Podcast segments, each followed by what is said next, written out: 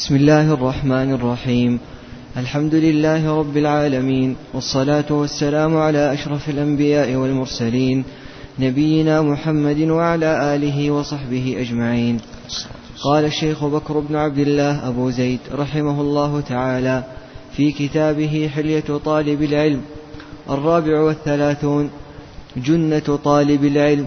جنة طالب العلم لا أدري ويهتك حجابه الاستنكاف منها وقوله يقال وعليه فإن كان نصف العلم لا أدري فنصف الجهل يقال وأظن. بسم الله الحمد لله والصلاة والسلام على رسول الله. آه، المصنف رحمه الله يقول أن الأصل يعني عند طالب العلم أنه إذا سئل عما لا يدري أن يقول الله أعلم ولا يقول قيل أو يقال أو أظن أو ما إلى ذلك. وتقدم معنا أن إدراك الأشياء يكون على أقسام. العلم وهو إدراك الشيء على ما هو عليه إدراكا جازما. والظن يعني وهو القول الراجح. وهو إدراك الشيء مع احتمال ضد مرجوح. والوهم هو إدراك الشيء مع احتمال ضد راجح. وعندنا جهل بسيط وجهل مركب. فالذي يجهل الشيء الأصل أن يقول لا أدري. نعم والجهل المركب هو الذي يعني يكون يقول الشيء على وجه يخالف ما هو عليه. نعم. وتقدم معنا هذا في قول آه، الحكيم توما وكذا. نعم. الخامس والثلاثون المحافظة على رأس مالك ساعات عمرك. الوقت الوقت للتحصيل. فكن حلف عمل لا حلف بطالة وبطر وحلس معمل لا حلس تلة وسمر. فالحفظ على الوقت بالجد والاجتهاد وملازمة الطلب ومثافنة الأشياخ والاشتغال بالعلم قراءة وإقراء ومطالعة وتدبرا وحفظا وبحثا. لا سيما في أوقات شرخ الشباب ومقتبل العمر ومعدن العافية.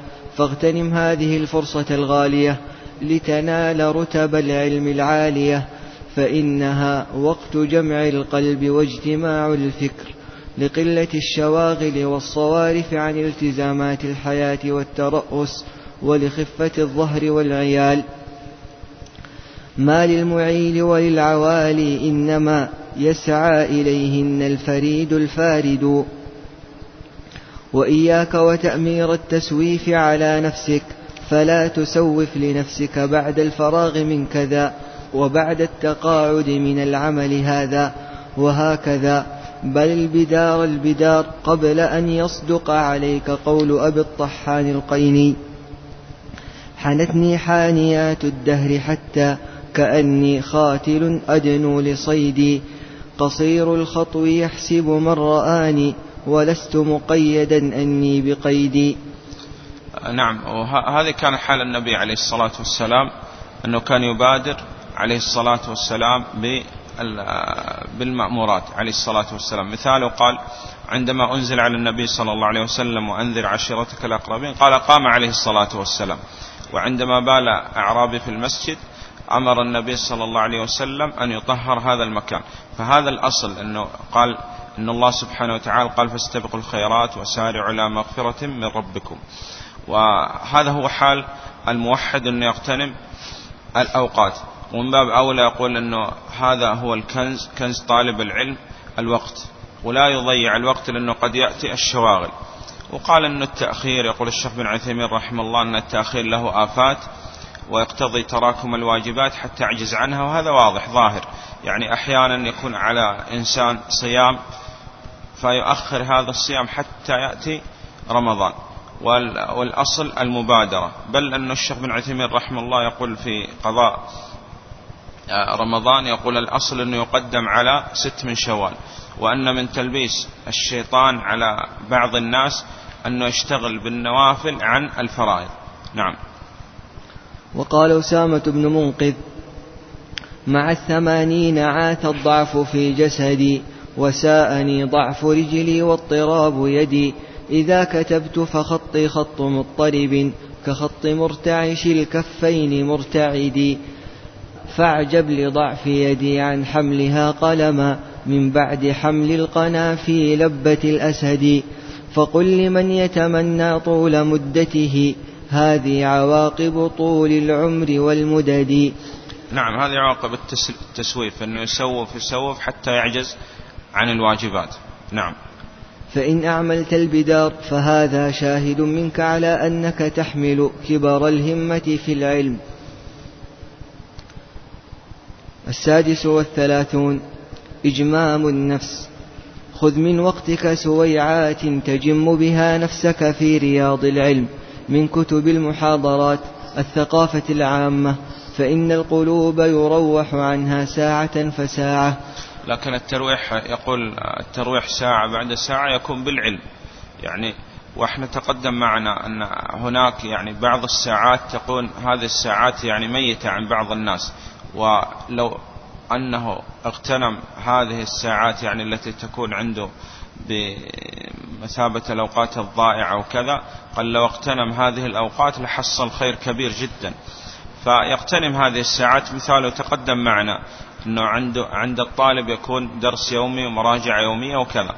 وعند أوقات يعني يمل فيها القراءة أو المراجعة وكذا فيأخذ يقول القراءة من بعض المطولات وكذا. مثاله يعني قلنا يقرأ في كتب السيرة مثلا يقرأ في زاد المعاد وما ذلك. نعم. وفي المأثور عن أمير المؤمنين علي بن أبي طالب رضي الله عنه أنه قال أجموا هذه القلوب وابتغوا لها طرائف الحكمة فإنها تمل كما تمل الأبدان. نعم. مثال يقول أن ذكر الله سبحانه وتعالى أعلى ذكر لله سبحانه وتعالى يكون بقراءة القرآن.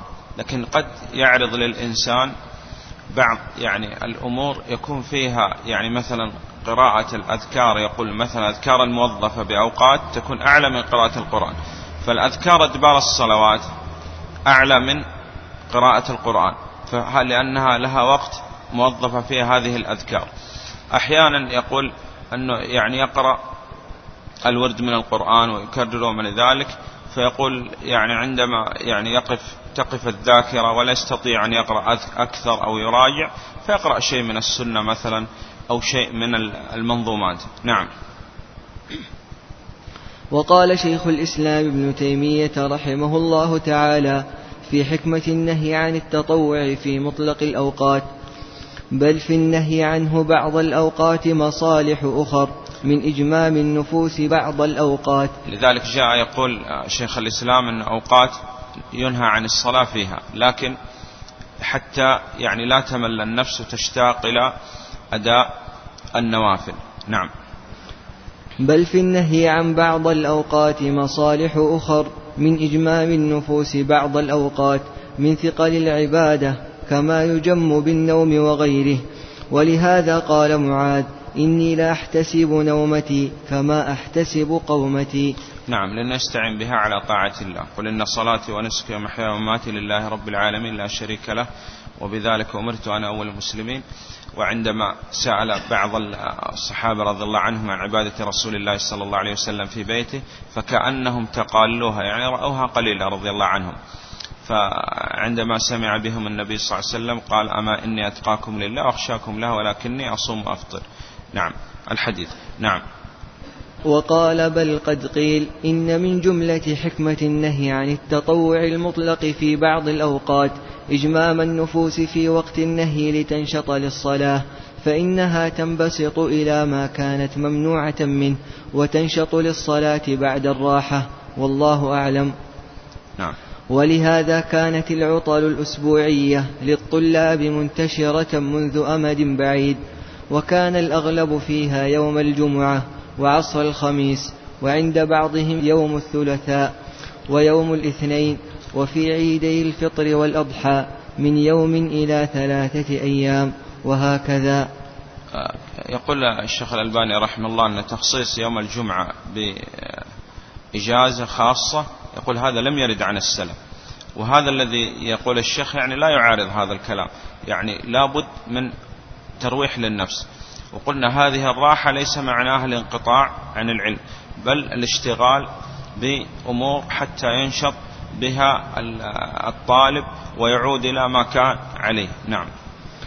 ونجد ذلك في كتب آداب التعليم وفي السير ومنه على سبيل المثال آداب المتعلمين لسحنون والرسالة المفصلة للقابسي والشقائق النعمانية وعنه في أبجد العلوم وكتاب أليس الصبح بقريب للطاهر بن عاشور وفتاوى رشيد رضا ومعجم البلدان وفتاوى شيخ الإسلام ابن تيمية. وهذا يقول كان يقول عنها الشيخ الفوزان رحمه الله يقول أن هذه الإجازات يقول لا لم نكن نعرفها من قبل. يعني إجازات الطويلة هذه لكن يعني يكون يوم واحد في الأسبوع وما ذلك يقول هذا يعني معروف معهود لكن هذه الإجازات الطويلة أنه يرتاح شهر أو شهرين أو ثلاث هذا لا يمكن يكون حال طالب العلم. نعم. السابع والثلاثون قراءة التصحيح والضبط. وهذا تقدم معنا أن طالب العلم قبل أن يختار متن حتى يعني يحفظ هذا المتن وكذا لابد أن يقرأ هذا المتن على عالم متقن يضبط له هذا هذه هذا المتن مثلا. وبعد هذا أيضا أضاف الشيخ بن عثيمين رحمه الله أنه قال لابد أن يستمع إلى شرح هذا المتن ويضبطه. إذا تصحيح وبعد هذا يعني معرفة شرح هذا المتن. نعم. السابع والثلاثون قراءة التصحيح والضبط. احرص على قراءة التصحيح والضبط على شيخ متقن لتأمن من التحريف والتصحيف والغلط والوهم. وإذا استقرأت تراجم العلماء وبخاصة الحفاظ منهم تجد عددا غير قليل ممن جرد المطولات في مجالس أو أيام قراءة ضبط على شيخ متقن فهذا الحافظ ابن حجر رحمه الله تعالى قرأ صحيح البخاري في عشرة مجالس كل مجلس عشر ساعات وصحيح مسلم في أربعة مجالس. هذا مثال على اغتنام الأوقات. يعني يقرأ في اليوم الواحد يقول عشر ساعات. نعم. ويقرأ على شيخ نعم. وقال عرضت المصحف على ابن عباس ثلاث مرات أوقف عند كل آية. وهذا دليل أن الله سبحانه وتعالى بارك لهم في أوقاتهم وهذا دليل على الإخلاص. نعم. وصحيح مسلم في أربعة مجالس في يومين وشيء من بكرة النهار إلى الظهر وانتهى ذلك في يوم عرفة. نعم. وكان يوم الجمعة سنة ثلاثة عشر وثمانمائة. وقرأ سنن ابن ماجه في أربعة مجالس ومعجم الطبراني الصغير في مجلس واحد بين صلاتي الظهر والعصر. وشيخه الفيروز أبادي قرأ في دمشق. صحيح مسلم على شيخه ابن جهبل قراءة ضبط في ثلاثة أيام. وللخطيب البغدادي والمؤتمن الساجي وابن الأبار وغيرهم في ذلك عجائب وغرائب يطول ذكرها وانظروها في السير للذهبي وطبقات الشافعية للسبكي والجواهر والدرر للسخاوي وفتح المغيث وشذرات الذهب وخلاصة الأثر وفهرس الفهارس للكتاني وتاج العروس فلا تنس حظك من هذا.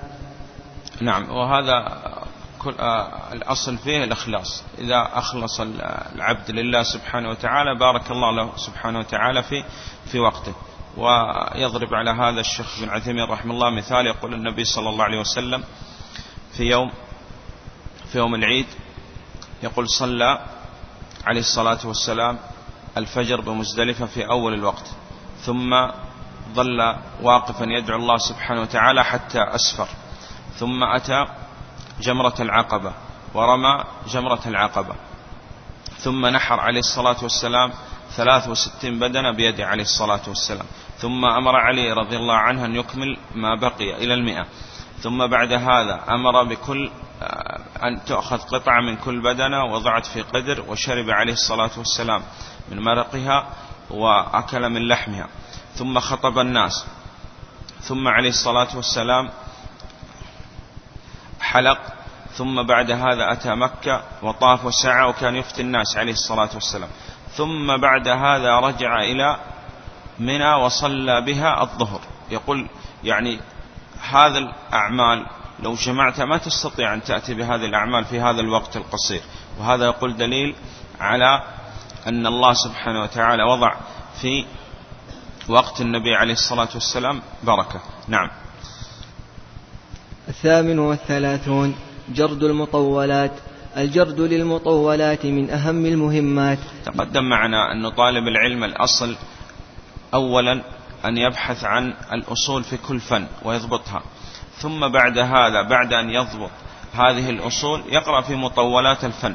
وأنه لا يستطيع الطالب أن يقرأ الكتب في كتب كل الفن يعني التي ألفت في فن واحد. مثلا لو أراد أن يدرس مثلا كتب العقيدة التي الكتب التي ألفت في العقيدة قال لا يستطيع.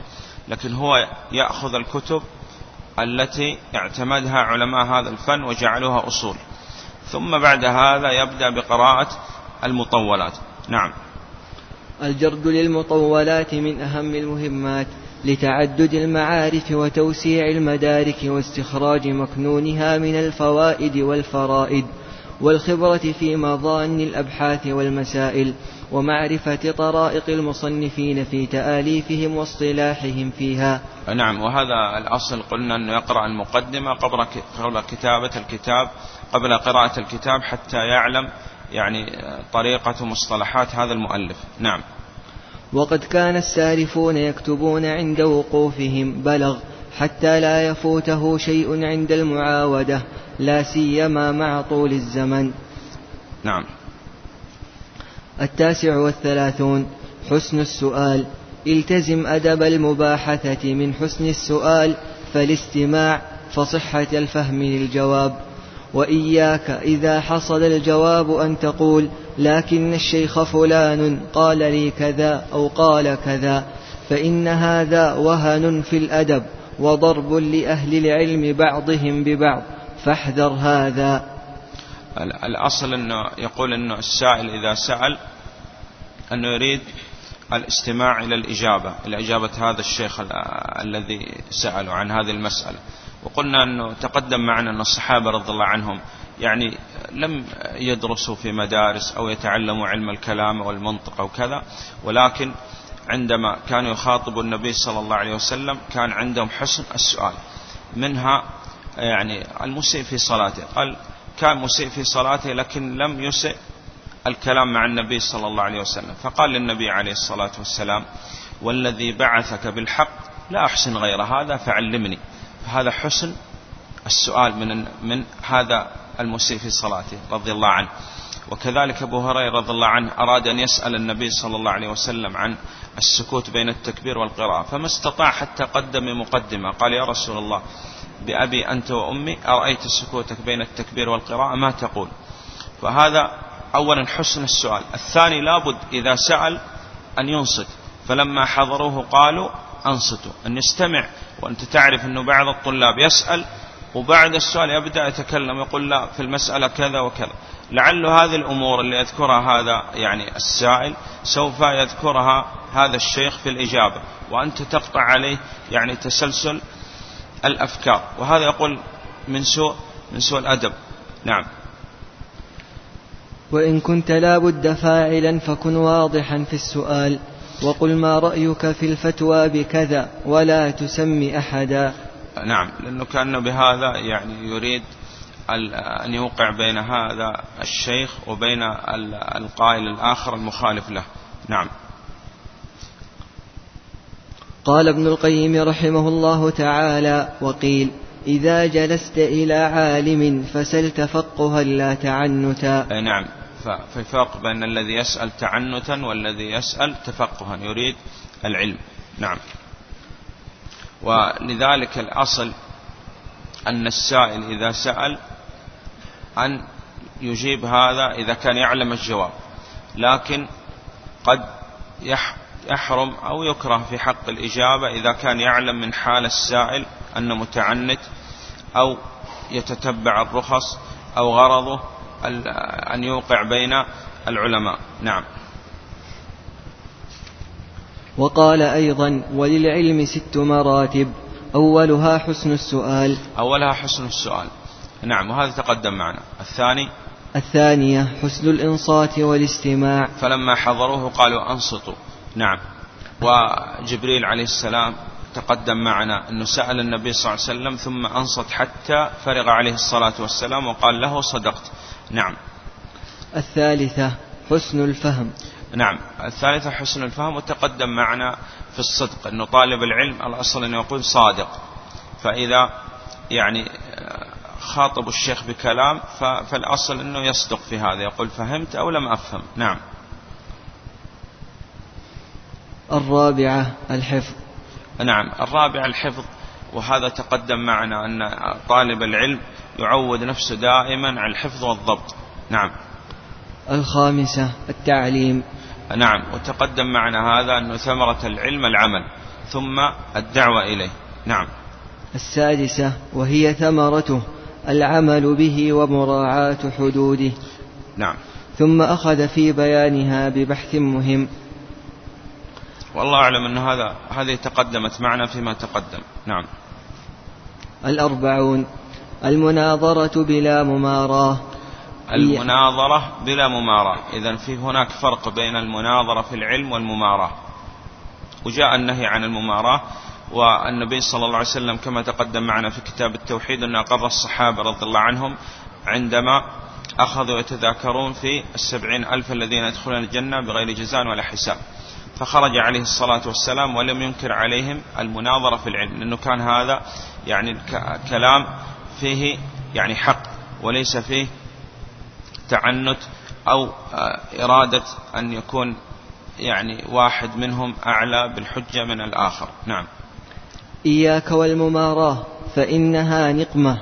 أما المناظرة في الحق فإنها نعمة. نعم. إذ المناظرة الحقة فيها إظهار الحق على الباطل. إظهار الحق على الباطل. نعم لأن هذا هو الأصل في المناظرة. نعم. والراجح على المرجوح فإنها مبنية على المناصحة والحلم ونشر العلم.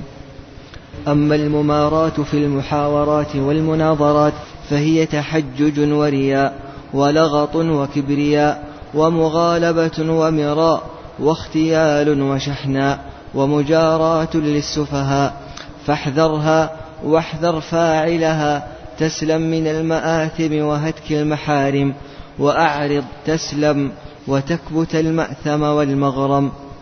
نعم. الواحد والأربعون. مذاكرة العلم. وهذا تقدم معنا كثير وهذا هو حال السلف مذاكرة العلم. لأنه بالمذاكرة قال يثبت العلم بإذن الله. وعندما يعني اعترض بعض الطلاب على الشيخ بن عثيمين رحمه الله في يعني كثرة المذاكرة وكذا قال هذا هو العلم. يعني العلم إنما يثبت بالمذاكرة بإذن الله. نعم. تمتع مع البصراء بالمذاكرة والمطارحة فإنها في مواطن تفوق المطالعة. نعم. يقول تفوق المطالعة. وأنت يتضح هذا معك أحيانا. اقرأ يعني صفحة من كتاب ثم تعال وراجع هذه الصفحة مع مع زميل من زملائك وترى أنه هذا يعني يكون أوقع في القلب من قراءتك وحدك. نعم.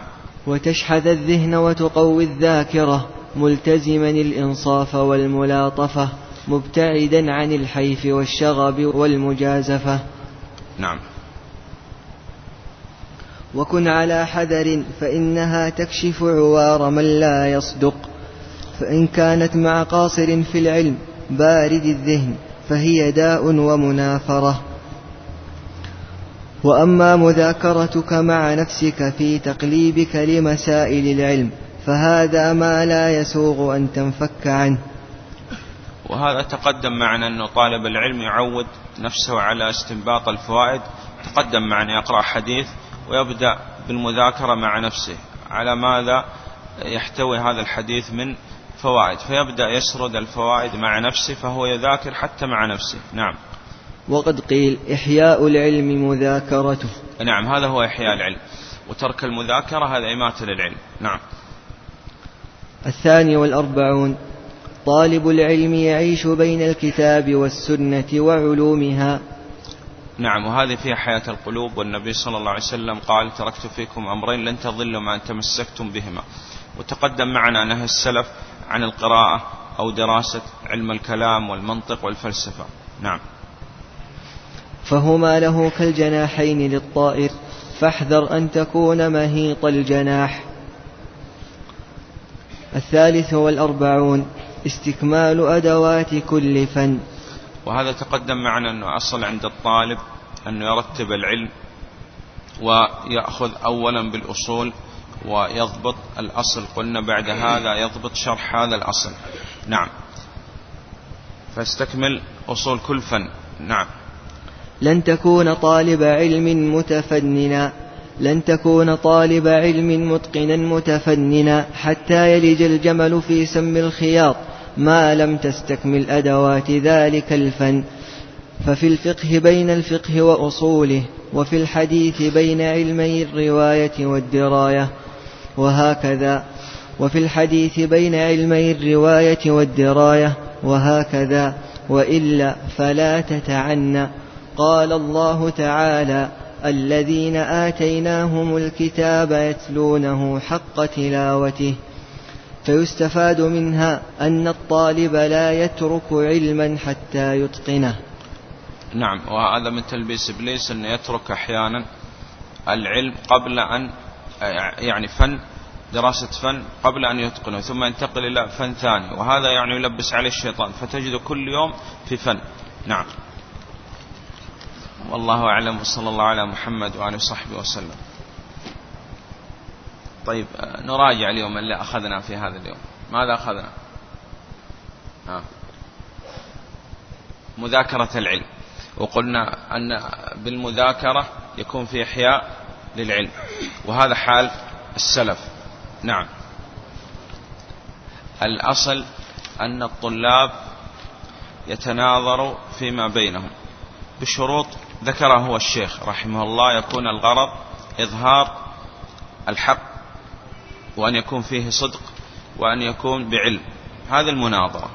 وغيره غير غير المناظرة تكون المماراة وردت أحاديث في يعني ذم المماراة بغير علم وكذا. نعم.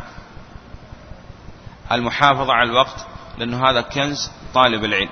الأصل المحافظة على الوقت خاصة في أول العمر. نعم. ما أسمع. أي نعم. الأدب أدب الطالب في السؤال ثم بعد هذا قال الإنصات أنه لا يقاطع الشيخ أو يذكر له أقوال مخالفة وكذا. نعم. الأصل أن هذا طالب العلم يعيش بين الكتاب والسنة ولا يشتغل بغيرهما من علم الكلام والمنطق والفلسفة وكتب اللغة وغيرها. ولأن هذا هو الذي كان عليه السلف والذي أرشد إليه النبي صلى الله عليه وسلم تركت فيكم أمرين لن تضلوا ما أن تمسكتم بهما. كتاب الله وسنتي نعم. المبادرة أي نعم بالعمل والدعوة. طيب هذا ذكر نعم أيضا. نعم. كيف يكون؟ أنه يروح أي نعم عن النفس ساعة بعد ساعة لكن يروح بالعلم لا بغير العلم وبالاشتغال بأمور الدنيا وكذا. نعم. جرد المطولات. وهذا يكون بعد ضبط الأصول. وهذا الذي ذكر قال الأصل أنه يضبط أصل في كل فن. نعم. وبعد هذا يبدأ بجرد المطولات في هذا الفن لأنه لا يستطيع دراسة كل الكتب التي ألفت في في فن واحد. نعم. نعم. مراتب العلم. نعم. حسن السؤال. وبعد هذا يعني الإنصات ثم الفهم ثم الحفظ ثم الدعوة والعمل. نعم. والله أعلم وصلى الله على محمد وعلى صحبه وسلم.